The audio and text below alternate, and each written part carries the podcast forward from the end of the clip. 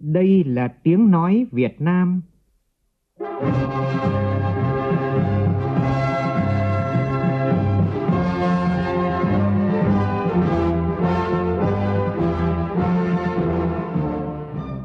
là tiếng nói Việt Nam, phát thanh từ Hà Nội, thủ đô nước Cộng hòa xã hội chủ nghĩa Việt Nam.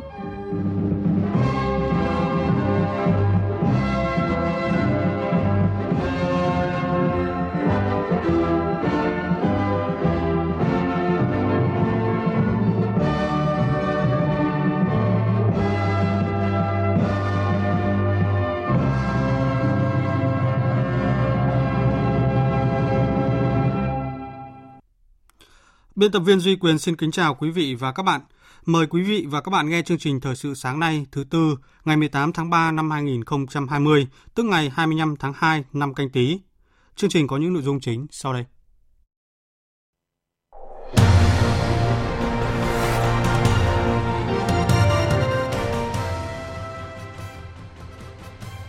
Việt Nam chính thức tạm dừng cấp thị thực cho người nước ngoài nhập cảnh trong thời gian 30 ngày, bắt đầu từ 0 giờ hôm nay ngày 18 tháng 3, nhằm ngăn chặn sự lây lan của dịch bệnh COVID-19. Ủy ban Nhân dân tỉnh Bình Thuận quyết định phong tỏa cách ly khu dân cư tại thôn Văn Lâm 3, xã Phước Nam, huyện Thuận Nam, nơi bệnh nhân số 61 nhiễm virus SARS-CoV-2 thường trú. Trong khi nhiều quốc gia trên thế giới đặt hàng Việt Nam sản xuất bộ kit xét nghiệm virus SARS-CoV-2, Bệnh viện Trung ương Huế đã có sáng kiến dùng robot phục vụ bệnh nhân mắc COVID-19. Châu Âu đang phải đối mặt với tình hình dịch bệnh tồi tệ. Tổ chức Y tế Thế giới WHO kêu gọi các quốc gia trong khu vực này mạnh tay hành động. Những người có nhóm máu O sẽ khó bị nhiễm bệnh COVID-19 hơn các nhóm máu khác. Đây là kết quả nghiên cứu mới nhất tại Trung Quốc. Trong chương trình, biên tập viên Đài Tiếng Nói Việt Nam có bình luận nhan đề Chung tay để lùi COVID-19 từ những việc nhỏ nhất.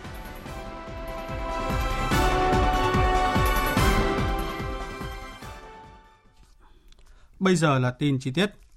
Thưa quý vị, Chính phủ Việt Nam quyết định tạm dừng cấp thị thực cho người nước ngoài nhập cảnh Việt Nam trong khoảng thời gian 30 ngày, bắt đầu từ 0 giờ sáng nay ngày 18 tháng 3. Nội dung cụ thể được Bộ Ngoại giao thông báo như sau. Những trường hợp được miễn thị thực hoặc có giấy miễn thị thực cấp cho người gốc Việt là thân nhân một số trường hợp đặc biệt khác như chuyên gia, nhà quản lý doanh nghiệp, lao động tay nghề cao.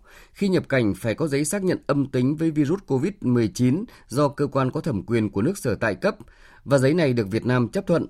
Các biện pháp này không áp dụng với người nhập cảnh vì mục đích ngoại giao và công vụ.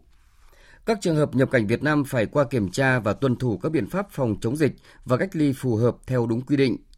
Ngoài các trường hợp nhập cảnh được cách ly tập trung hiện nay, thực hiện việc cách ly tập trung đối với người nhập cảnh từ Hoa Kỳ, các nước châu Âu, các nước ASEAN, đồng thời thực hiện việc cách ly giám sát y tế tại gia đình, doanh nghiệp, cơ sở lưu trú, giám sát theo nhóm đối với các đối tượng không thuộc diện cách ly tập trung. Việt Nam đã thông báo quyết định này tới các cơ quan đại diện ngoại giao, cơ quan lãnh sự, cơ quan đại diện của tổ chức quốc tế tại Việt Nam và sẽ tiếp tục theo dõi chặt chẽ, phối hợp với các nước, các tổ chức và đối tác quốc tế, kịp thời điều chỉnh các biện pháp phòng chống dịch phù hợp với mục tiêu cao nhất là bảo vệ sức khỏe, an toàn của người dân Việt Nam và người nước ngoài tại Việt Nam. Về tình hình dịch COVID-19 trong nước, tính đến thời điểm này, Việt Nam ghi nhận 66 trường hợp dương tính với virus SARS-CoV-2. Trước đó, 16 ca đã khỏi bệnh ra viện, hiện còn 50 ca đang điều trị tại các bệnh viện trên cả nước. Trong đó, 5 ca bệnh mới nhất được ghi nhận vào tối qua như sau. Ca số 62 là bệnh nhân nam 18 tuổi, địa chỉ ở quận Hoàn Kiếm, thành phố Hà Nội. Bệnh nhân là du học sinh từ Anh về Việt Nam trên chuyến bay Vietnam Airlines từ Anh về Việt Nam ngày 16 tháng 3, hạ cánh tại sân bay Vân Đồn. Ca số 63 là bệnh nhân nữ 20 tuổi, địa chỉ ở C2 trung cư Mandarin Garden, đường Hoàng Minh Giám, phường Trung Hòa, quận Cầu Giấy, Hà Nội. Bệnh nhân là du học sinh tại Anh, nhập cảnh về nội bài ngày 15 tháng 3 trên chuyến bay TG564. Ca số 64 là bệnh nhân nữ 36 tuổi, địa chỉ tại phường 2, quận 8, thành phố Hồ Chí Minh. Bệnh nhân về Việt Nam ngày 12 tháng 3 trên chuyến bay EK392 từ Thụy Sĩ quá cảnh Dubai về cảng hàng không sân bay Tân Sơn Nhất. Ca số 65 là bệnh nhân nữ 28 tuổi, địa chỉ tại phường 7, quận Gò Vấp, thành phố Hồ Chí Minh, làm việc tại một doanh nghiệp ở phường Bến Nghé, quận 1.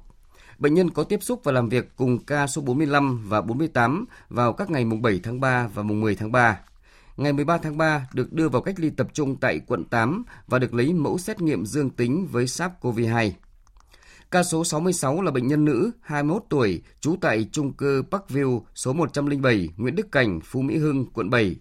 Ngày 14 tháng 3, bệnh nhân đi từ Mỹ tới Toronto, Canada và quá cảnh ở Đài Loan, về tới Việt Nam ngày 16 tháng 3 trên chuyến bay BR395 số ghế 6G của hãng hàng không Evae. Hiện sức khỏe của 5 bệnh nhân này ổn định. Trong diễn biến liên quan thì tối qua Bộ Y tế phát đi thông báo khẩn về các chuyến bay có hành khách mắc COVID-19 và đề nghị hành khách trên chuyến bay này cần liên hệ ngay với cơ quan y tế. Các chuyến bay có hành khách mắc COVID-19 bao gồm EK392 của Emirates Airlines từ Dubai đến thành phố Hồ Chí Minh ngày 12 tháng 3, BR395 của Eva Air từ Đài Loan, Trung Quốc đến thành phố Hồ Chí Minh ngày 16 tháng 3. Ngoài ra, các hành khách đi trên các chuyến bay TG917 của Thái Airways từ London đến Bangkok ngày 15 tháng 3 và nối chuyến trở về Việt Nam cũng liên hệ ngay với Trung tâm Kiểm soát Bệnh tật các tỉnh, thành phố để được hướng dẫn theo dõi sức khỏe. Tối qua, Chủ tịch Ủy ban Nhân dân tỉnh Ninh Thuận Lưu Xuân Vĩnh đã ký quyết định cách ly y tế khu vực dân cư thôn Văn Lâm 3, xã Phước Nam, huyện Thuận Nam, nơi thường trú của bệnh nhân mắc COVID-19 số 61 để phòng chống, ngăn chặn dịch bệnh lây lan ra cộng đồng. Tin của cộng tác viên Văn Thuận, cơ quan thường trú tại thành phố Hồ Chí Minh. Theo đó, bắt đầu từ 20 giờ tối qua, toàn bộ khu dân cư tại thôn Văn Lâm 3, xã Phước Nam, huyện Thuận Nam sẽ được cách ly phong tỏa. Thời gian cách ly tối thiểu là 28 ngày và có thể kéo dài hơn tùy theo diễn biến dịch bệnh và nguy cơ lây lan. Ủy ban dân tỉnh Ninh Thuận cũng thành lập 4 chốt chặn các ngõ ra vào thôn Văn Lâm 3 được canh gác 24 trên 24 giờ. Thôn Văn Lâm 3 hiện có gần 900 hộ với khoảng 5.600 người sinh sống. Trung tâm Kiểm soát Bệnh tật Ninh Thuận xác định có tổng cộng 65 trường hợp là F1 của bệnh nhân 61, bao gồm 6 người đi cùng bệnh nhân này trên chuyến bay từ Malaysia về. Các thành viên trong gia đình người này, những người cùng dự đám cưới, hành lễ ở Thánh Đường và một nhóm 8 người ở Bình Thuận. Tất cả đã được lấy mẫu gửi đến Viện Pasteur Nha Trang xét nghiệm, đang chờ kết quả. Khoảng 75 trường hợp tiếp xúc F1 được cách ly giám sát tại nhà. Làm việc với Bộ Y tế về việc triển khai chỉ thị số 13 của Thủ tướng Chính phủ về đẩy mạnh phòng chống COVID-19 trong tình hình mới, Thứ trưởng Bộ Khoa học và Công nghệ Phạm Công Tạc cho biết, hiện nay rất nhiều quốc gia trên thế giới đã đặt hàng Việt Nam sản xuất bộ kit xét nghiệm SARS-CoV-2. Việt Nam hiện có khả năng sản xuất được hàng chục nghìn bộ test mỗi ngày với mức giá khoảng 500.000 đồng cho một lần xét nghiệm, trong đó đã bao gồm các vật tư, thiết bị đi kèm. Trong số các khách hàng của công ty cổ phần công nghệ Việt Á, đơn vị sản xuất kit thử, thành phố Hà Nội đã đặt mua 200.000 test, tương đương 4.000 bộ kit để sử dụng tại chỗ và dành tặng cho các bệnh viện Italia, một trong những ổ dịch lớn nhất châu Âu hiện nay. Đáng chú ý là không chỉ Học viện Quân y, các nhà khoa học khác của Việt Nam cũng đang tiếp tục phát triển nhiều bộ kit thử nhằm xét nghiệm SARS-CoV-2. Thưa quý vị và các bạn, tại buổi làm việc với Bộ Khoa học và Công nghệ diễn ra ngày hôm qua, các chuyên gia nhà khoa học cho rằng Việt Nam có thể triển khai nghiên cứu robot phục vụ hỗ trợ phòng và chăm sóc bệnh nhân mắc COVID-19. Bởi hiện thì các bác sĩ y tá đang trực tiếp điều trị cho bệnh nhân COVID-19 phải chịu nhiều áp lực, lo ngại lây nhiễm cho gia đình và bản thân khi công việc điều trị tiềm ẩn nhiều nguy cơ.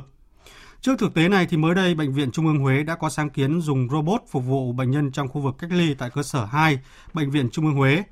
Mời quý vị và các bạn cùng tìm hiểu chú robot với cái tên Tâm An qua phản ánh của Lê Hiếu, phóng viên Đài Tiếng Nói Việt Nam tại miền Trung. Được cải tiến từ xe ô tô đồ chơi, điều khiển từ xa của trẻ em, robot này trở thành một nhân viên y tế đặc biệt, thay thế nhân viên y tế trong công đoàn đưa thức ăn, thuốc men, nhu yếu phẩm đến với bệnh nhân, tránh tiếp xúc gần, dễ bị lây nhiễm trong quá trình điều trị. Chị Hồ Thị Mỹ Duyên, điều dưỡng viên tại khu cách ly Bệnh viện Trung ương Huế cơ sở 2 cho biết, con robot này phát huy tác dụng tốt. Nhỏ gọn cho nên là sẽ tiếp xúc ở gần bệnh nhân hơn có nghĩa đem thẳng vào trong phòng. Robot bảo là mở cửa để mình nhận đồ thì à, bệnh nhân sẽ tự mở cửa và lấy đồ để tự phục vụ của mình luôn. Ừ, robot đó có điều khiển dòng nói từ xa có thể giao tiếp giữa bệnh nhân và người người à, hướng dẫn ở ngoài này. Cần thiết cái gì mình sẽ hướng dẫn robot ra và mình bỏ hàng vào và giao đến cho bệnh nhân. Rất là tiện lợi. Thạc sĩ Huỳnh Phúc Minh, trưởng đơn vị quản lý dịch vụ buồng Bệnh viện Trung ương Huế đã dành hơn 2 tháng để chế tạo ra chủ robot đặc biệt này, góp phần phục vụ công tác chăm sóc bệnh nhân mắc COVID-19, giúp các bác sĩ và nhân viên y tế giảm áp lực, tránh lây nhiễm trong quá trình điều trị chăm sóc người bệnh, tiết kiệm nhiều về vật tư thiết bị. Thạc sĩ Huỳnh Phúc Minh chia sẻ. Robot này nó có chức năng nhiệm vụ là đưa các vật tư tiêu hao vào trong cái khu vực cách ly, đưa suất ăn dinh dưỡng vào cho bệnh nhân và các vật tư y tế khác. Bên cạnh đó con robot này nó có thể nói chuyện với bệnh nhân và bệnh nhân có thể nói và thông qua cái màn ảnh của camera. Qua đó thì chúng tôi nhận biết và trả lời. Robot này có tên gọi là robot tâm an, chữ tâm nhắc đến trái tim, lương tâm của con người, chữ an hướng đến sự bình an, an lạc Chú robot Tâm An nay đã trở nên gần gũi với các nhân viên y tế của Bệnh viện Trung ương Huế, mang đến niềm vui và những điều tốt đẹp cho người bệnh. Thưa quý vị và các bạn, Ban Chỉ đạo Quốc gia phòng chống dịch bệnh COVID-19 giới thiệu ứng dụng nCoV đến nay đã được gần một tuần với mong muốn toàn dân khai báo tình trạng sức khỏe để chủ động về dữ liệu y tế giúp sàng lọc những người có nguy cơ nhiễm virus SARS-CoV-2. Đây được coi là một trong những việc thiết thực giúp công tác phòng chống dịch COVID-19 hiệu quả Đến nay thì ứng dụng được nhiều người dân quan tâm. Phóng viên Mai Hạnh thông tin. Ứng dụng nCoV có hơn 120.000 lượt tải về trên hệ điều hành Android và khoảng 30.000 lượt tải về trên hệ điều hành iOS, cùng hàng trăm ý kiến nhận xét trên Apple Store và CH Play. Sau khi tải ứng dụng, người sử dụng có thể khai báo y tế tự nguyện bằng cách điền đầy đủ thông tin như họ và tên, số chứng minh nhân dân, địa chỉ tại Việt Nam, số điện thoại, địa chỉ email, vân vân. Trong trường hợp không nhớ mã số bảo hiểm xã hội, người sử dụng có thể tra cứu mã số bảo hiểm xã hội theo đúng hướng dẫn. Đã khai báo y tế tự nguyện trên ứng dụng nCoV, anh Nguyễn Tuấn Phi ở quận Nam Từ Liêm, Hà Nội cho biết những ờ, ưu điểm mà ai cũng có thể nhận thấy như là có thể cung cấp cho người sử dụng thông tin về các khu vực bị dịch rồi thông tin update về tình hình số người mắc hàng ngày thì ờ, để mọi người có thể tự phòng tránh cho bản thân với khoảng 115.000 bản ghi khai báo y tế tự nguyện sau 3 ngày ra mắt. Đến nay, sau một tuần phát hành, ứng dụng nCoV đang ở trong top ứng dụng được quan tâm nhất trên cả hai hệ điều hành iOS và Android. Chương trình thời sự sáng nay tiếp tục với các thông tin về dịch bệnh COVID-19 trên thế giới.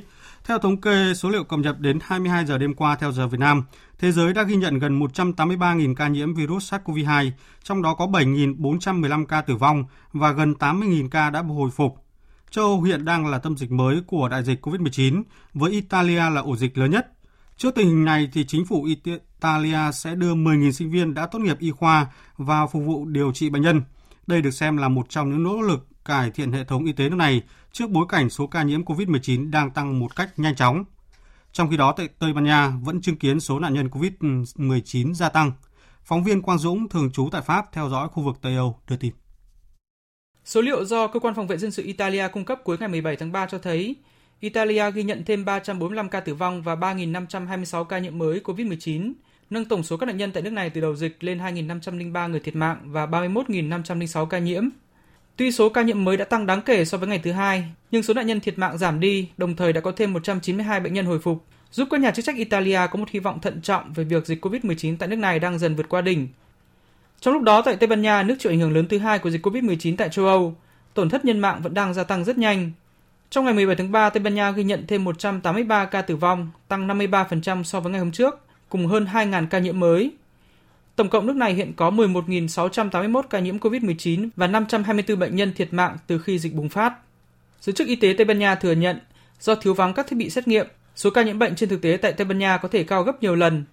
Một điều đáng lo ngại khác là tỷ lệ tử vong tại một số vùng tâm dịch tại Tây Ban Nha như thủ đô Madrid thậm chí còn cao hơn vùng Lombardy của Italia, ở mức lên tới 7%.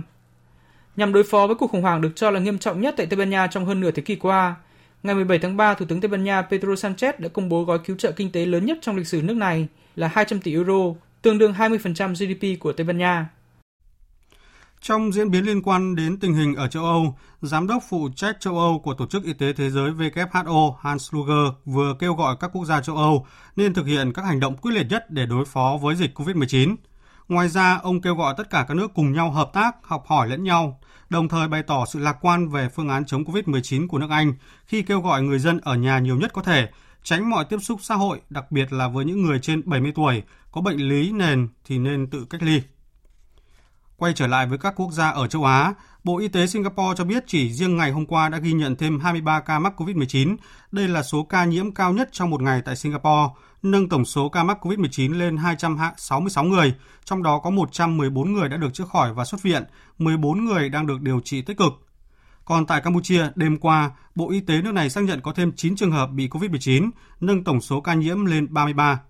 Phóng viên Đài Tiếng Nói Việt Nam thường trú tại Campuchia đưa tin.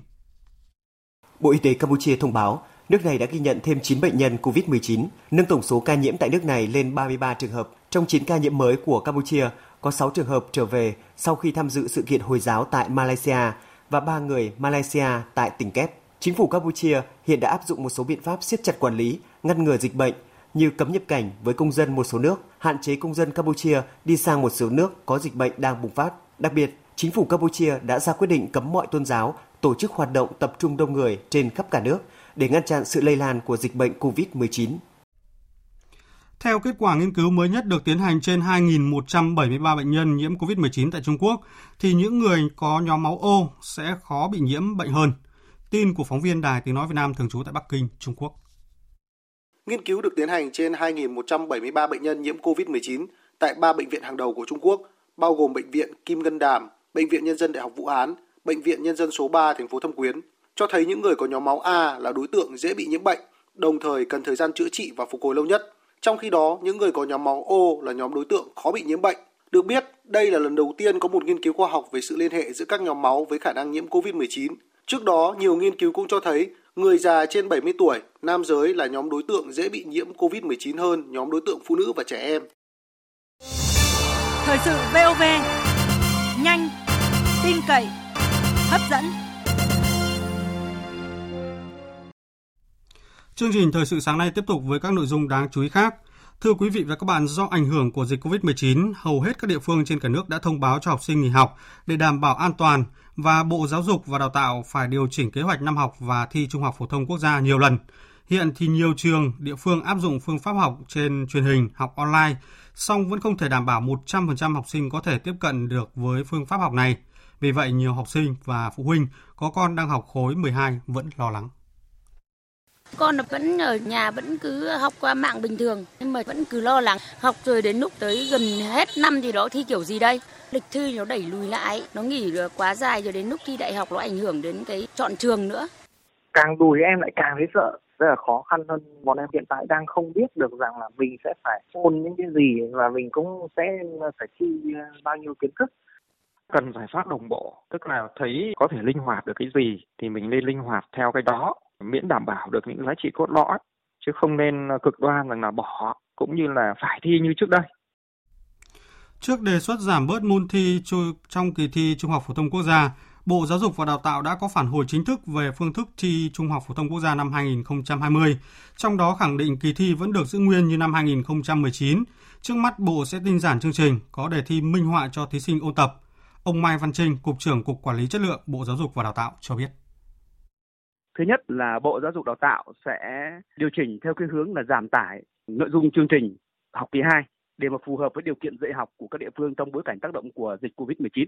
Thứ hai là Bộ Giáo dục Đào tạo sẽ xây dựng và sớm công bố đề thi tham khảo cho kỳ thi Trung học phổ thông quốc gia năm 2020 phù hợp với việc điều chỉnh chương trình để làm sao vừa bảo đảm mục tiêu của giáo dục, vừa đảm bảo mục tiêu của kỳ thi nhưng mà phù hợp với cái điều kiện tác động của dịch Covid-19. Ông Mai Văn Trinh cũng cho rằng việc giảm tải chương trình và công bố đề thi tham khảo là giải pháp phù hợp trong bối cảnh học sinh đang phải nghỉ học kéo dài như hiện nay, đồng thời cũng là định hướng cho các nhà trường tổ chức dạy học ôn tập, do vậy giáo viên và học sinh không cần quá lo lắng. Thưa quý vị, tối qua mưa rào trên diện rộng xuất hiện tại nhiều địa phương ở tỉnh Lào Cai trong cơn rông kèm theo sấm chớp. Đặc biệt, hầu hết các địa phương ghi nhận có mưa đá, Trước mắt thì chưa xác định được thiệt hại cụ thể, nhưng theo một số thông tin ban đầu thì mưa đá đã gây ảnh hưởng không ít diện tích nông nghiệp và một số nhà dân ở vùng cao. Còn ở phía Nam thì từ ngày hôm qua xâm nhập mặn ở cửa sông Cửu Long có xu thế giảm dần nhưng vẫn ở mức cao đến cuối tháng 3 này. Xâm nhập mặn trên các sông Vàm Cỏ, Long An, Cái Lớn, Kiên Giang, vùng bán đảo Cà Mau có khả năng sẽ tiếp tục duy trì ở mức cao đến cuối tháng 4 vào đầu tháng 5, và vài sau thì giảm dần. Trong trường hợp cực đoan thì thời gian thiếu mưa kéo dài và việc tăng sử dụng nước trên các dòng nhánh và trữ nước tại các đập sẽ làm cho tình trạng hạn hán xâm nhập mặn kéo dài hơn và trầm trọng hơn. Do đó từ ngày nay đến ngày 25 tháng 3, các địa phương vùng đồng bằng sông Cửu Long cần tranh thủ tích trữ nước ngọt.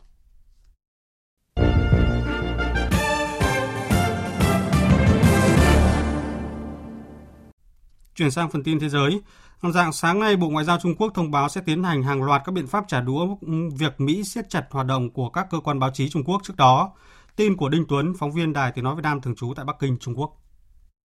Bắt đầu từ hôm nay 18 tháng 3, Trung Quốc yêu cầu 5 đại diện cơ quan báo chí Mỹ tại nước này phải báo cáo cho cơ quan chức năng Trung Quốc những thông tin về nhân viên, tài chính và các bất động sản đang sở hữu. Trung Quốc cũng yêu cầu ba cơ quan báo chí Mỹ là tờ New York Times, Nhật báo Phố Wall, tờ Washington Post trong thời gian 4 ngày phải nộp danh sách các phóng viên quốc tịch Mỹ sẽ hết hạn visa trong năm nay cho vụ báo chí Bộ Ngoại giao Trung Quốc. Trong thời gian 10 ngày phải nộp lại thẻ phóng viên. Đồng thời các phóng viên này từ nay về sau sẽ không được tiến hành các tác nghiệp phóng viên tại Trung Quốc đại lục, đặc khu hành chính Hồng Kông và đặc khu hành chính Macau. Bộ Ngoại giao Trung Quốc khẳng định đây là biện pháp phòng vệ chính đáng nhằm vào các hành động đàn áp báo chí Trung Quốc của Mỹ. Trước đó, ngày 18 tháng 2, Bộ Ngoại giao Mỹ đã đưa 5 cơ quan thông tấn báo chí của Trung Quốc vào danh mục các phái bộ nước ngoài. Từ ngày 13 tháng 3 vừa qua, Mỹ cũng tiến hành trục xuất 60 phóng viên quốc tịch Trung Quốc của các cơ quan này.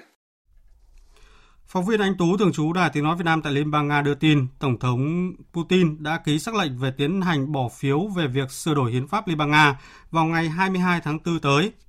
Còn tại Mỹ thì phóng viên Đài Tiếng Nói Việt Nam đưa tin, Bộ trưởng Nội vụ Chile cho biết nước này có thể sẽ phải hoãn trưng cầu ý dân về hiến pháp mới, dự kiến được tổ chức vào ngày 26 tháng 4 do COVID-19. Hiến pháp mới là yêu cầu chính của các cuộc biểu tình xã hội trên khắp Chile trong thời gian qua. Tuy nhiên thì tình hình COVID-19 diễn biến phức tạp đã ảnh hưởng tới khả năng tổ chức trưng cầu ý dân về hiến pháp mới. Trong khi đó, Tổng thống Iraq Bakham Sali đã bổ nhiệm ông Anan Zufi, cựu thị trưởng thành phố Najaf làm thủ tướng. Ông Anan là một liên minh chiến thắng sẽ có thời gian một tháng để thành lập chính phủ mới. Việc ông Anan Zufi làm thủ tướng điều hành đất nước thời điểm này sẽ gặp nhiều khó khăn thách thức khi tình hình bất ổn chính trị, quân sự vẫn chưa được cải thiện, trong khi đại dịch COVID-19 đang bùng phát mạnh.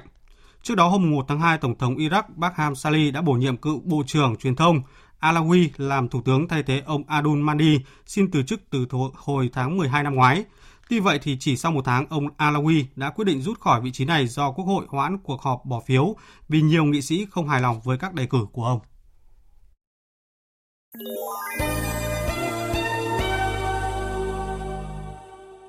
Thưa quý vị và các bạn, trong bối cảnh dịch COVID-19 đang có những diễn biến phức tạp, ngày hôm qua, Đoàn Chủ tịch Ủy ban Trung ương Mặt trận Tổ quốc Việt Nam đã tổ chức lễ phát động toàn dân ủng hộ phòng chống dịch.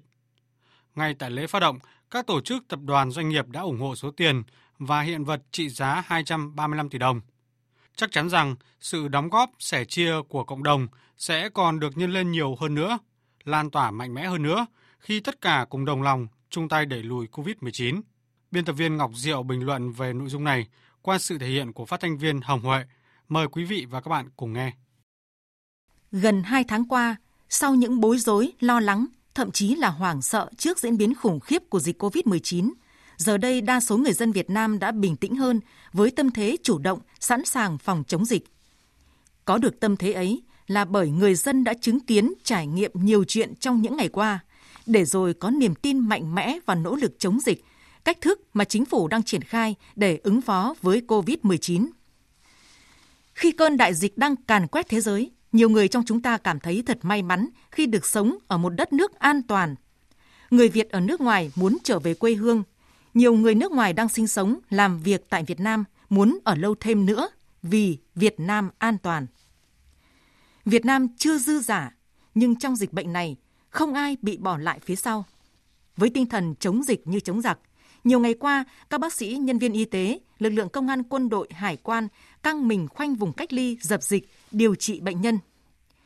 Nhiều câu chuyện về sự hy sinh thầm lặng của những con người với những vị trí công tác, nhiệm vụ khác nhau làm lay động lòng người. Chúng ta đã thắng trận đầu trong cuộc chiến với giặc COVID-19. Cuộc chiến này còn hết sức cam go, sự chung tay của cộng đồng, đóng góp sức người, sức của sẽ gia cố vững chắc cho thành trì chống dịch đã được dựng lên để phòng thủ và chiến thắng đại dịch. Thời gian qua, đã có những hỗ trợ sẻ chia trong cộng đồng từ việc giải cứu nông sản cho đến phát khẩu trang, nước rửa tay miễn phí, những món quà của các tổ chức cá nhân gửi tới người dân khu vực cách ly, cán bộ, chiến sĩ, y bác sĩ để động viên mọi người – đã có những doanh nhân, doanh nghiệp tài trợ cho công tác nghiên cứu vaccine, bộ xét nghiệm virus. Rồi những ngày gần đây là việc các nghệ sĩ, doanh nhân quyên góp trang thiết bị y tế phòng chống dịch trị giá hàng tỷ đồng. Sự động viên về tinh thần và vật chất ấy đã, đang và sẽ tiếp thêm sức mạnh cho các chiến sĩ tuyến đầu chống dịch. Lễ phát động toàn dân ủng hộ phòng chống dịch COVID-19 do Ủy ban Trung ương Mặt trận Tổ quốc Việt Nam tổ chức ngày hôm qua, như lời hiệu triệu để những hành động tự phát, đơn lẻ trong cộng đồng trở thành một phong trào lớn, toàn xã hội cùng đóng góp ủng hộ phòng chống dịch. Xin dẫn lời phát biểu của Thủ tướng Nguyễn Xuân Phúc tại lễ phát động. Mỗi người dân, tùy theo khả năng của mình, người có tiền góp tiền, người có hiện vật góp hiện vật, người có sức góp sức, người có ý tưởng góp ý tưởng. Hãy nêu cao tinh thần đoàn kết, tương thân tương ái, thương người như thể thương thân, lá lành đùm lá rách của dân tộc. Điều bao đời nay luôn là giá trị nền tảng của dân tộc Việt Nam và đem lại sức mạnh để chúng ta vượt mọi khó khăn thử thách, đi đến thắng lợi cuối cùng. Quý vị và các bạn vừa nghe bình luận của biên tập viên Đài Tiếng Nói Việt Nam với nhan đề Chung tay đẩy lùi COVID-19. Dự báo thời tiết Phía Tây Bắc Bộ nhiều mây có mưa, có nơi mưa vừa, mưa to và rông, đêm có mưa vài nơi, gió nhẹ, sáng và đêm trời rét. Trong cơn rông có khả năng xảy ra lốc, xét, mưa đá và gió giật mạnh, nhiệt độ từ 18 đến 24 độ. Phía Đông Bắc Bộ, khu vực Hà Nội và Thanh Hóa, nhiều mây có mưa, mưa rào và có nơi có rông. Riêng vùng núi có mưa vừa, mưa to đến rất to. Đêm có mưa rào rải rác và có nơi có rông. Trong cơn rông có khả năng xảy ra lốc, xét, mưa đá và gió giật mạnh. Gió Đông Bắc cấp 2, cấp 3, trời lạnh, vùng núi trời rét, nhiệt độ từ 18 đến 23 độ. Các tỉnh từ Nghệ An đến Thừa Thiên Huế nhiều mây có mưa vài nơi, riêng phía Nam có mây, ngày nắng, đêm có mưa rào và rông vài nơi gió nhẹ, nhiệt độ từ 20 đến 26 độ. Các tỉnh ven biển từ Đà Nẵng đến Bình Thuận có mây, ngày nắng, đêm có mưa rào và rông vài nơi. Gió đông đến đông nam cấp 2, cấp 3, nhiệt độ từ 23 đến 33 độ. Tây Nguyên và Nam Bộ có mây, ngày nắng, có nơi có nắng nóng, đêm không mưa, gió đông cấp 2, cấp 3, nhiệt độ từ 24 đến 35 độ, có nơi trên 35 độ. Tiếp theo là dự báo thời tiết biển. Vịnh Bắc Bộ, vùng biển từ Quảng Trị đến Quảng Ngãi có mưa rào vài nơi, tầm nhìn xa trên 10 km, gió Đông Nam cấp 4. Vùng biển từ Bình Định đến Ninh Thuận, vùng biển từ Bình Thuận đến Cà Mau, vùng biển từ Cà Mau đến Kiên Giang không mưa, tầm nhìn xa trên 10 km, gió Đông cấp 3, cấp 4. Khu vực Biển Đông, khu vực quần đảo Hoàng Sa thuộc thành phố Đà Nẵng và Vịnh Thái Lan có mưa rào vài nơi, tầm nhìn xa trên 10 km, gió Đông Nam đến Đông cấp 4. Khu vực Nam Biển Đông, khu vực quần đảo Trường Sa thuộc tỉnh Khánh Hòa không mưa, tầm nhìn xa trên 10 km, gió Đông cấp 4, cấp 5. Những thông tin thời tiết vừa rồi đã kết thúc chương trình Thời sự sáng nay của Đài Tiếng Nói Việt Nam. Chương trình hôm nay do các biên tập viên Duy Quyền, Ngọc Trinh tổ chức biên soạn và thực hiện, cùng sự tham gia của phát thanh viên Hoàng Sang, kỹ thuật viên Thu Hiền, chịu trách nhiệm nội dung Lê Hằng. Quý vị và các bạn quan tâm đến các nội dung trong chương trình Thời sự sáng nay có thể nghe lại qua website vv1.vn. Cảm ơn quý vị đã quan tâm lắng nghe. Kính chào và hẹn gặp lại.